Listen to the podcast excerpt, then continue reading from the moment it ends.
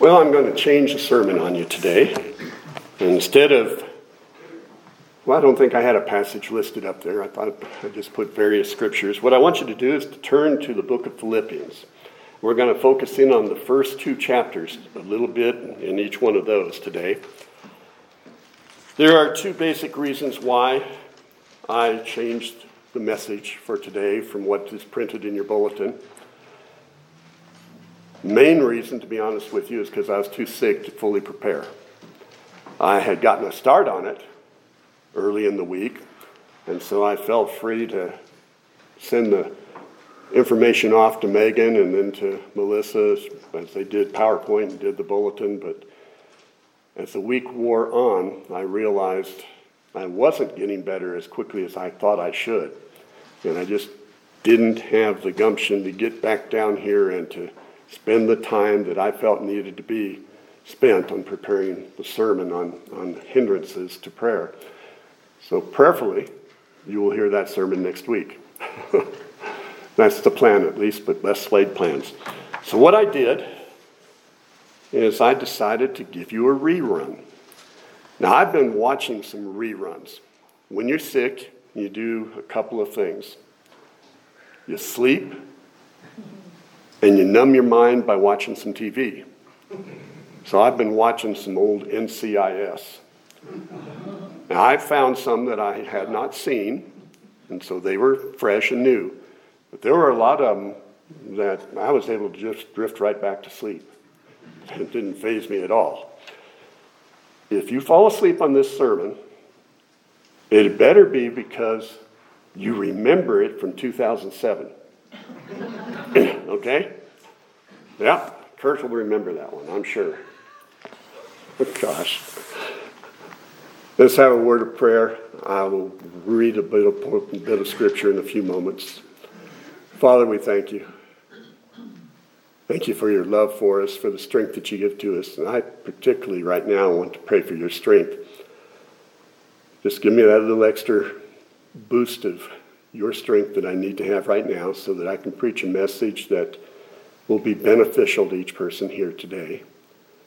You take the message that was preached so many years ago and edit it as you feel led to do. Make it applicable for today and our, our situation in our world this day.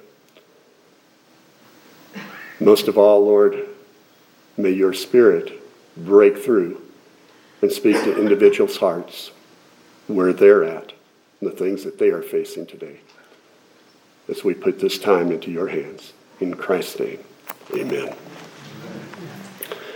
While talking to a potential recruit, the military recruiter said, Exactly what kind of job are you looking for in the military?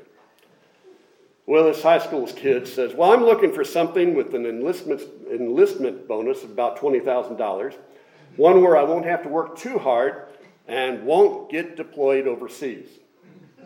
The recruiter says, Well, if I could hook you up with a skill that allowed you to come straight to an E7, I have no idea what that means, but you that were in the military, you know, where you'll only work weekdays and you can have your base of choice and stay there as long as you want. Would you want it? The recruiter sat up, the recruit sat up straight and said, Wow, are you kidding? And the recruiter replied, Yeah, but you started it. if there's anything I've learned over the years, when you're in the, in the military service, you are going to move. I wish I could say that I've had one pastorate for 40 some odd years. I don't even remember how many now. But that hadn't been the case with me either. Periodically, God has moved me around. And I'm equating my service as a pastor to that of a soldier, like Paul many times did in Scripture. He related himself to the soldiers and, and tried to explain his life and what he was going through in that way. Military life isn't easy. You don't get exactly what you want when you enlist. That's the reality. But a good soldier makes a difference, doesn't he? Someone has written, it is the soldier. It is the soldier, not the preacher, who gives us freedom of religion. It is the soldier, not the reporter, who gives us freedom of press. It is the soldier, not the poet, who gives us freedom of speech. It is the soldier, not the protester, who gives us freedom to assemble. It is the soldier, not the lawyer, who has given us the right to a fair trial. It is the soldier, not the politician, who gives us the right to vote. It is the soldier who not only salutes the flag, but serves under the flag, fighting for the country that the flag represents. And Veterans Day is a time that our nation has set aside to honor the differences that a soldier makes. And when I use the term soldier, I mean airman, I mean, you know, uh, whatever, whatever branch of service. Ever since this nation was founded, soldiers have made a difference and that should never be forgotten. Think of George Washington's men as they were crossing the, the Delaware. Think of Old Hickory, uh, General Andrew Jackson leading Cavalry's charge. Generals Lee and Grant, as their men were fighting for all they were worth in the war between the states. Of course, we want to eradicate any memory of anybody in the South. They're Americans. They're Americans. They have been they succeeded from the States, but they were brought back in. And they are Americans today, and we need to remember that. What about Dwight Eisenhower's men? What about uh, as they were storming the beaches at Normandy in World War II? All the way down to today. We think of those that were in Vietnam. That was during the time that I was finishing up high school and then going into college. And I remember the turbulence of those days, all that was going on, the protest of the war, the racial strife that was carried, being carried on at that time. And it was a rough time to, to live. Things were going on that made no sense. Very much like today. Things are going on that make no sense. Our nation is divided today. But through all of these times, we have had people that have faithfully given of their lives to protect the freedoms, not just that we have here in the United States, but freedom around the world. And they have traveled wherever they've had to go, and they have served willingly. Many have given their lives in that service. And we should always, always be thankful and grateful for the service that they have done because we would be living in a far different world had they not been willing to do that. So I commend all of you that have served in that way. I was declared ineligible when my number was called up. I went in for my draft physical, and for the first time in my life, I was thankful that I was a skinny kid because I was six foot two, 130 pounds, and that was nine pounds underweight. The doctor said, I can get you in if you want to get in, and we'll fatten you up. But you don't have to go because you've got some asthma in your background also. And I said, No, I want to stay in school. no dummy here. And so I did. I was declared 1Y. Anybody know what 1Y is? One Y meant that it had to be a declared war before I could be called up. So, had it been a declared war, not a quote unquote police action, I could have been called in. Today, we honor our, our, our veterans, and we've got a debt of gratitude to all of our veterans. But you know, the last several years, I wish I could just say it was a few years. But the last, I, I don't remember a time where America has been involved in wars that's any longer than what we have experienced. There was a change, I believe, that took place around 2001. Remember what happened on September 11th? It kind of pulled everybody together for a short period of time. It didn't last, We had people coming into our churches that hadn't been in church in years. They didn't stay very long, a few did. But it shook our nation up. Because for, for, her, for the first time, we had attacks on our, on our own soil. There are people around the world that have grown up not knowing anything different than having attacks on their soil and seeing family members give their lives. The wear and tear of war, the war of terror, if you'll say, if you could say it that way, has left us in this Veterans Day weekend 2019 as a country that is in need of encouragement. And I'm thankful that the Bible has some encouraging words for us. As I said a few moments ago, the Apostle Paul thought of himself and identified himself as a soldier for the Lord. He was in the Lord's army, he was serving his Lord. You might say that he was a, a uh, he was in prison for preaching. Well, he was in prison for preaching the gospel, and I think you can make a case that he was a prisoner of war when he wrote the book of Philippians. But I don't think you'll find a, a more positive book in all the Bible than the book of Philippians. He was encouraging, even though he was in prison. Even though he knew it was probably a short period of time until he was going to be killed. He was writing encouraging letters.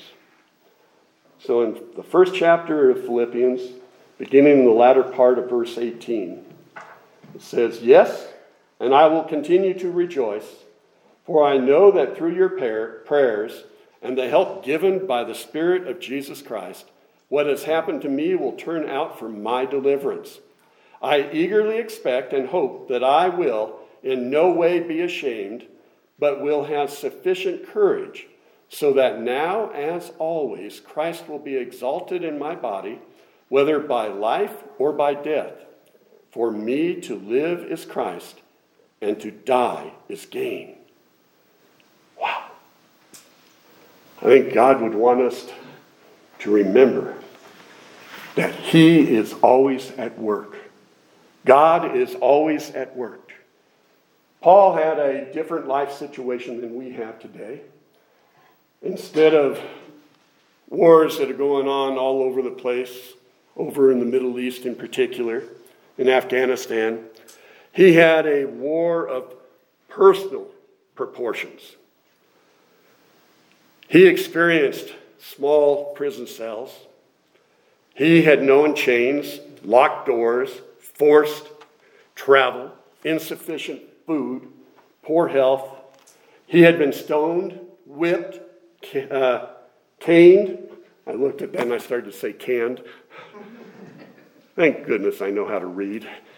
He had been caned, he'd been beaten, he'd been the target of multiple execution attempts. We haven't experienced that personally. I don't know of anybody here that experienced that kind of thing. And if, as if physical punishment wasn't enough, and imprisonment was not difficult enough, there were some of his fellow preachers that were out saying hurtful things about him, questioning his motives. And Paul refers to all of those difficulties in a different way, however. He, he gives us a wonderful perspective, a, a different kind of perspective. Look at verses 12 to 14 in the same first chapter. Now, I want you to know, brothers, that what has happened to me has really served to advance the gospel. As a result, it has become clear throughout the whole palace guard and to everyone else that I am in chains for Christ. Because of my chains, most of the brothers in the Lord have been encouraged to speak. As for the hurtful messages, uh, take a look at verse 18. But what does it matter?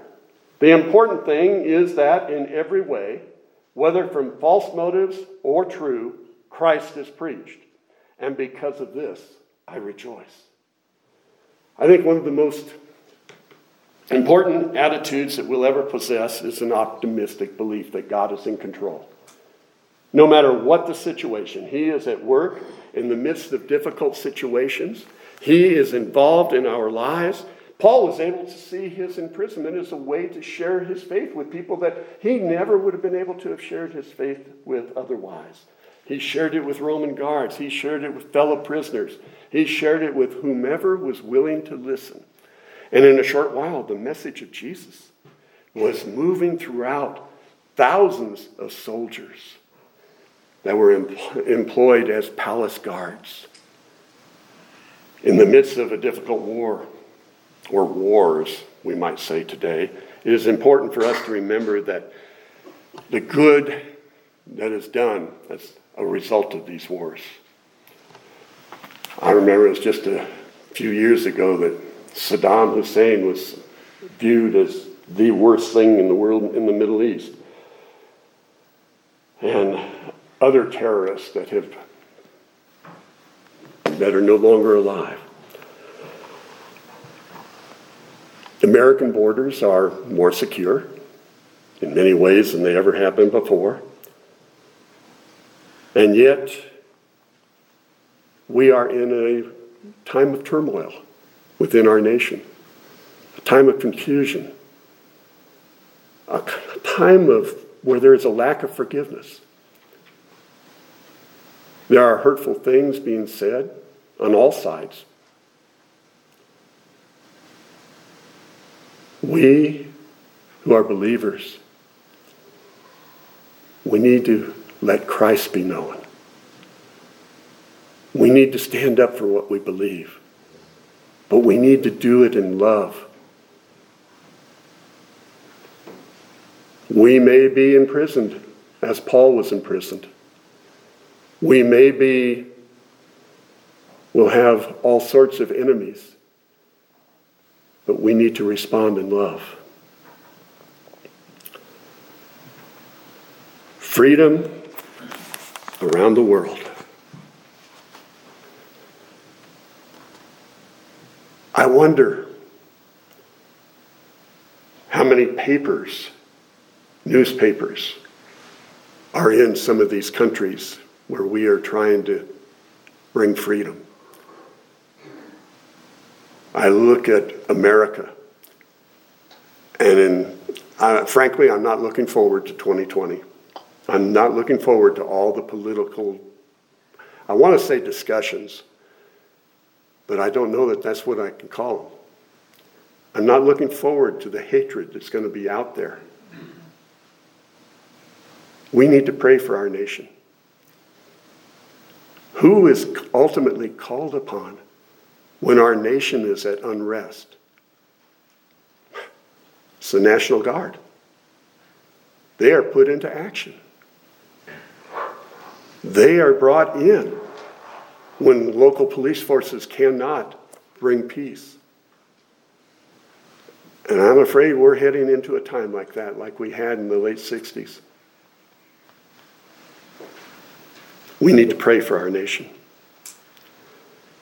In the midst of very difficult circumstances, we must have faith to believe that God is in control and that He will ultimately advance His purposes through all of this. There may be a weeding out of those that are genuine believers and those that are pretend believers.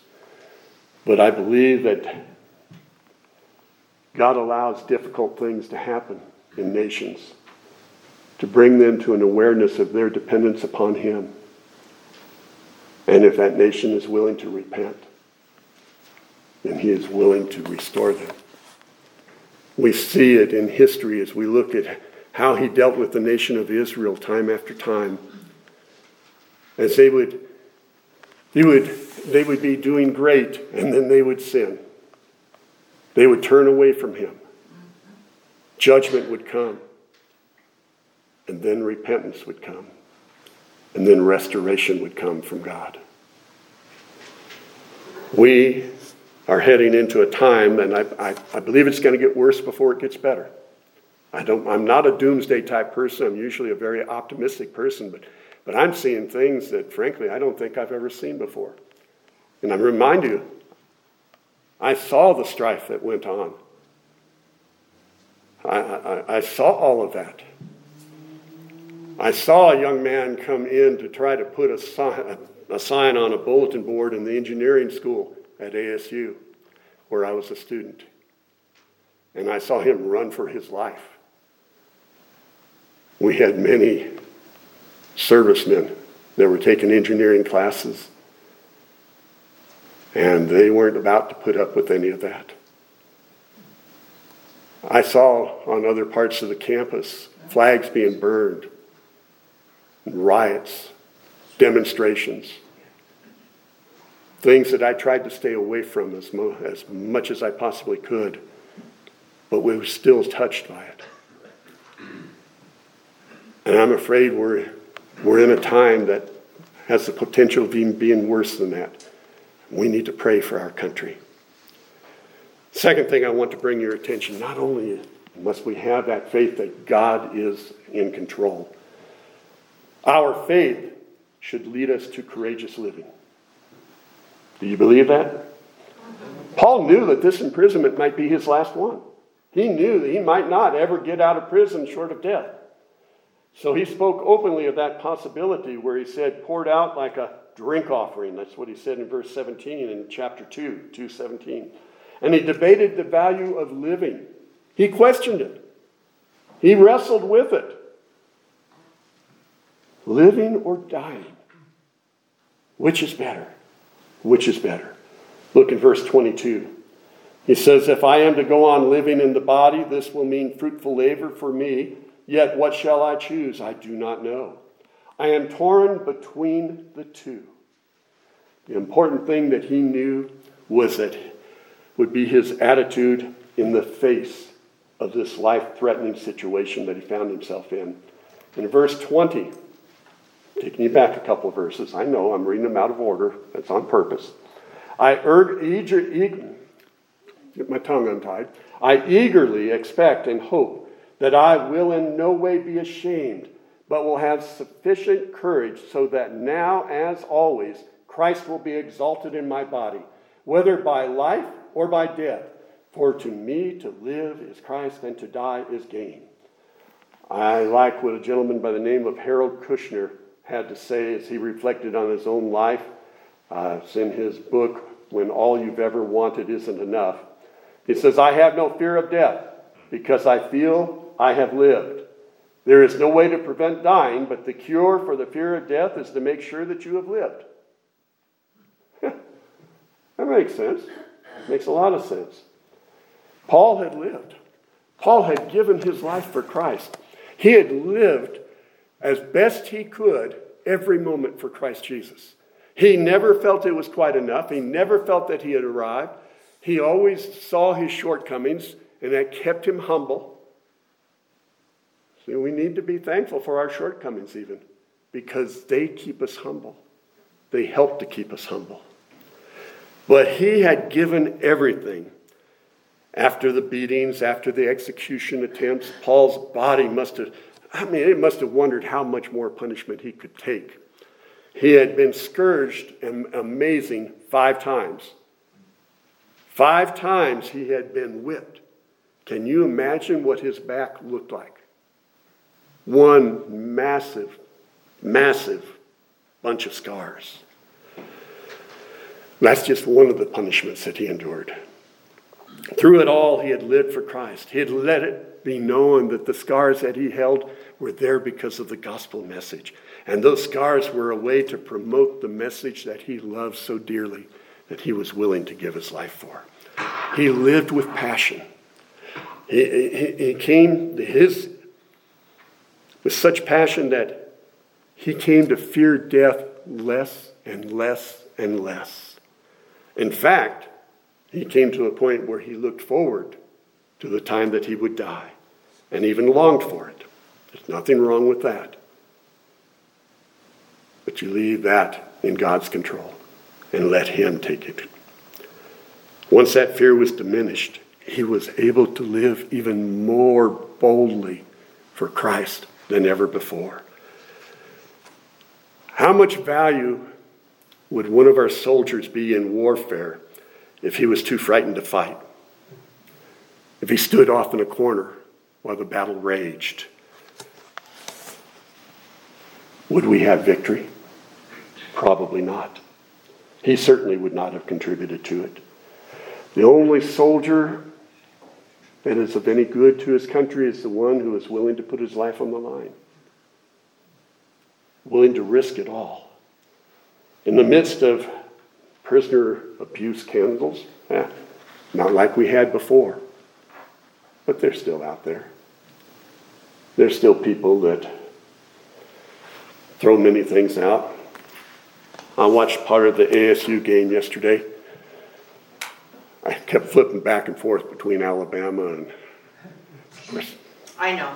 Yes. I, I, I feel for you, Beth. It's okay. But my sister doesn't, because she lives in Well, no. she lives in Well, she Louisiana. favorite, So really, it was okay. A little sad. But I saw the statue of uh, Pat Tillman, and it reminded me of the sacrifice that he made, and, and it's a sacrifice that we can, in some ways, identify with, and in others can't. But he was he felt so strongly about it that he turned down. I believe it was a 3.6 million dollar contract from the Cardinals to sign up to go into the military. And then he wound up giving his life within about half a year.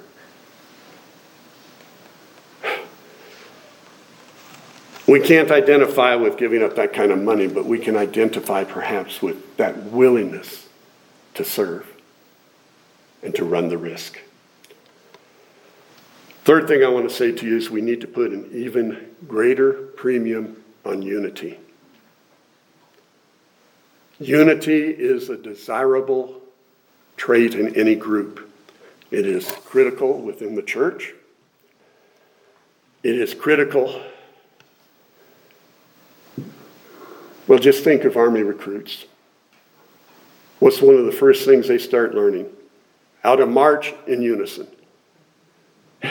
You hear the clicking of their boots as they are marching in unison, turning in unison, doing everything in unison. There's a purpose for that. It, it, it, it's just a representative of what boot camp training is all about. It is trying to train them to be a unit. We stand amazed and are thrilled when we see troops that are marching, our troops at least, marching together with their color guard, shouting with one voice their readiness for duty. And so, whether you are thinking of, of sailors, Marines, airmen, whether you think of our forces on the sea or in the air or on land, it doesn't matter. The idea of unity multiplies rapidly. No longer it is it important for them to march in unison and look sharp on parade grounds. Suddenly, it is a matter of unity in order to stay alive and win the battle. Unity means clear communications.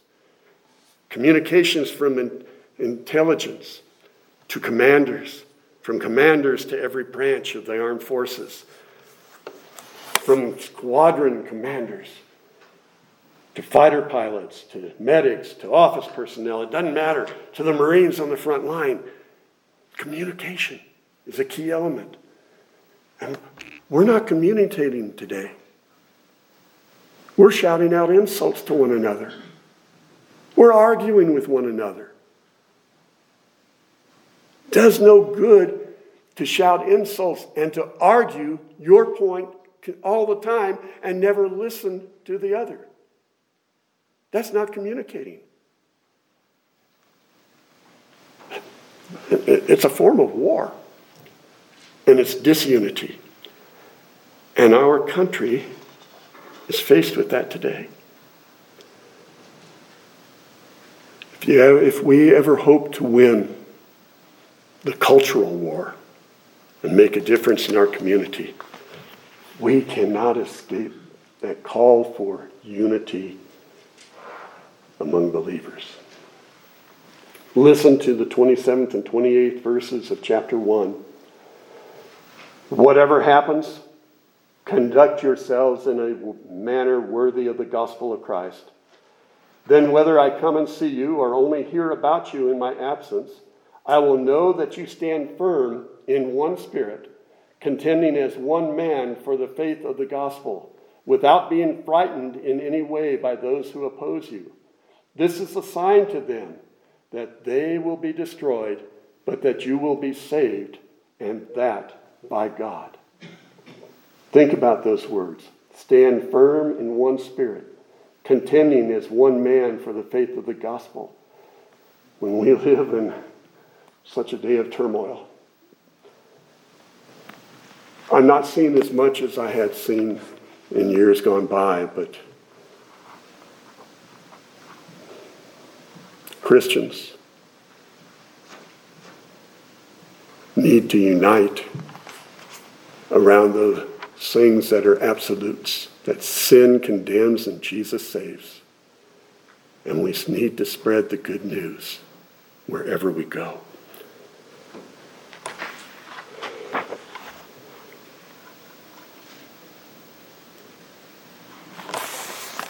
I would encourage all of you today.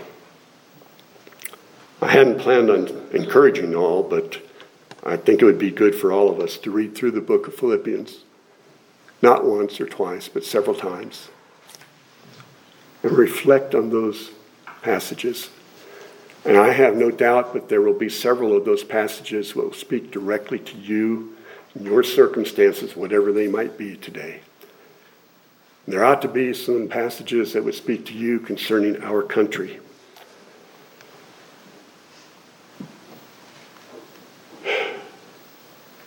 The spring of 1990,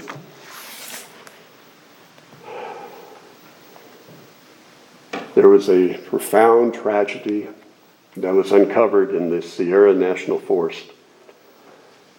See, on March 1st, 1990, Gene and Ken Cheney, while attempting to negotiate a little used road in those parklands, skidded off into a huge snowbank. With the blizzard swirling around them, the 68 year old woman and the 75 year old man decided to sit tight. They waited for help to arrive. The couple began to keep a diary of their actions, writing by the fading glimmer of their glove compartment light. The Cheneys slowly began to see the fatal truth of their situation coming out of their writings. As we began to realize that we were on a road that isn't maintained during the winter, truly a miracle if anyone comes by, we have no idea what lies ahead. So here we are, completely and utterly in God's hands. What better place to be? During the next week, the Cheneys ate Rolaids, a stick of gum, two of those restaurant packets of jelly that they had taken with them. They scraped frost off their car windows for drinking water. They endured those days by singing hymns together, quoting all the Bible verses that they could recall, and praying. Still, no one came. On March 18th, 18 days after the ordeal started, Gene Cheney made the following entry in their diary. Dad went to the Lord at 7:30 this evening. It was so peaceful I didn't even know he left.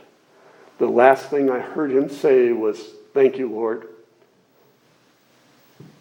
And then she finished it out by saying, "I think I'll be with him soon. I can't see. Bye. I love you." Their bodies weren't found until May 1st. May 1st. When the spring thaw had progressed enough so the force ranger can make it down the road that had trapped them for so long.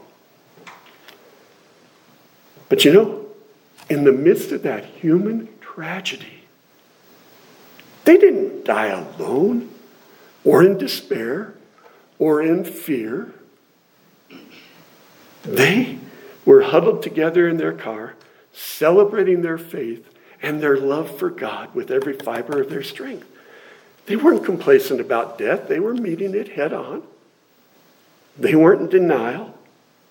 They were confident, however. They were hopeful because of God's presence with them. They were secure in the knowledge they were surrounded by His love. And we have to ask ourselves today are we secure in that same knowledge? Are we secure in that knowledge today?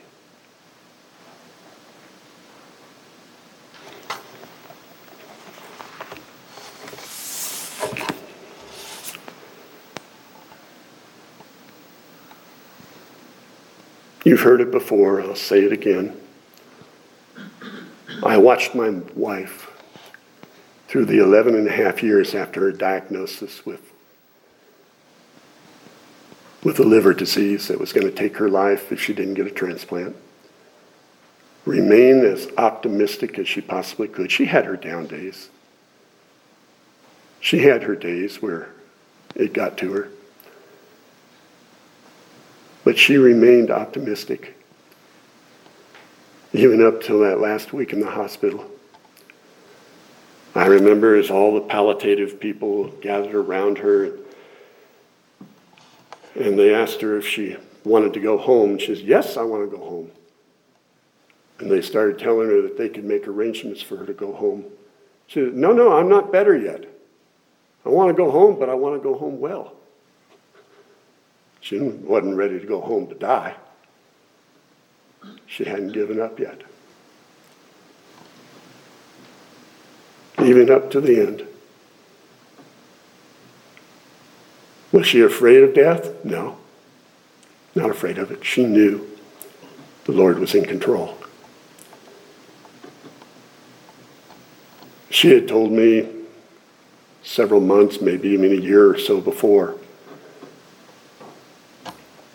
she didn't think she would make it to the time of retirement. She knew that most preachers don't retire at 65. Those that do wind up pastoring again. We see that all over the place. Some of my good friends went through retirement a few years ago. What are they doing today? They're pastoring. They're pastoring.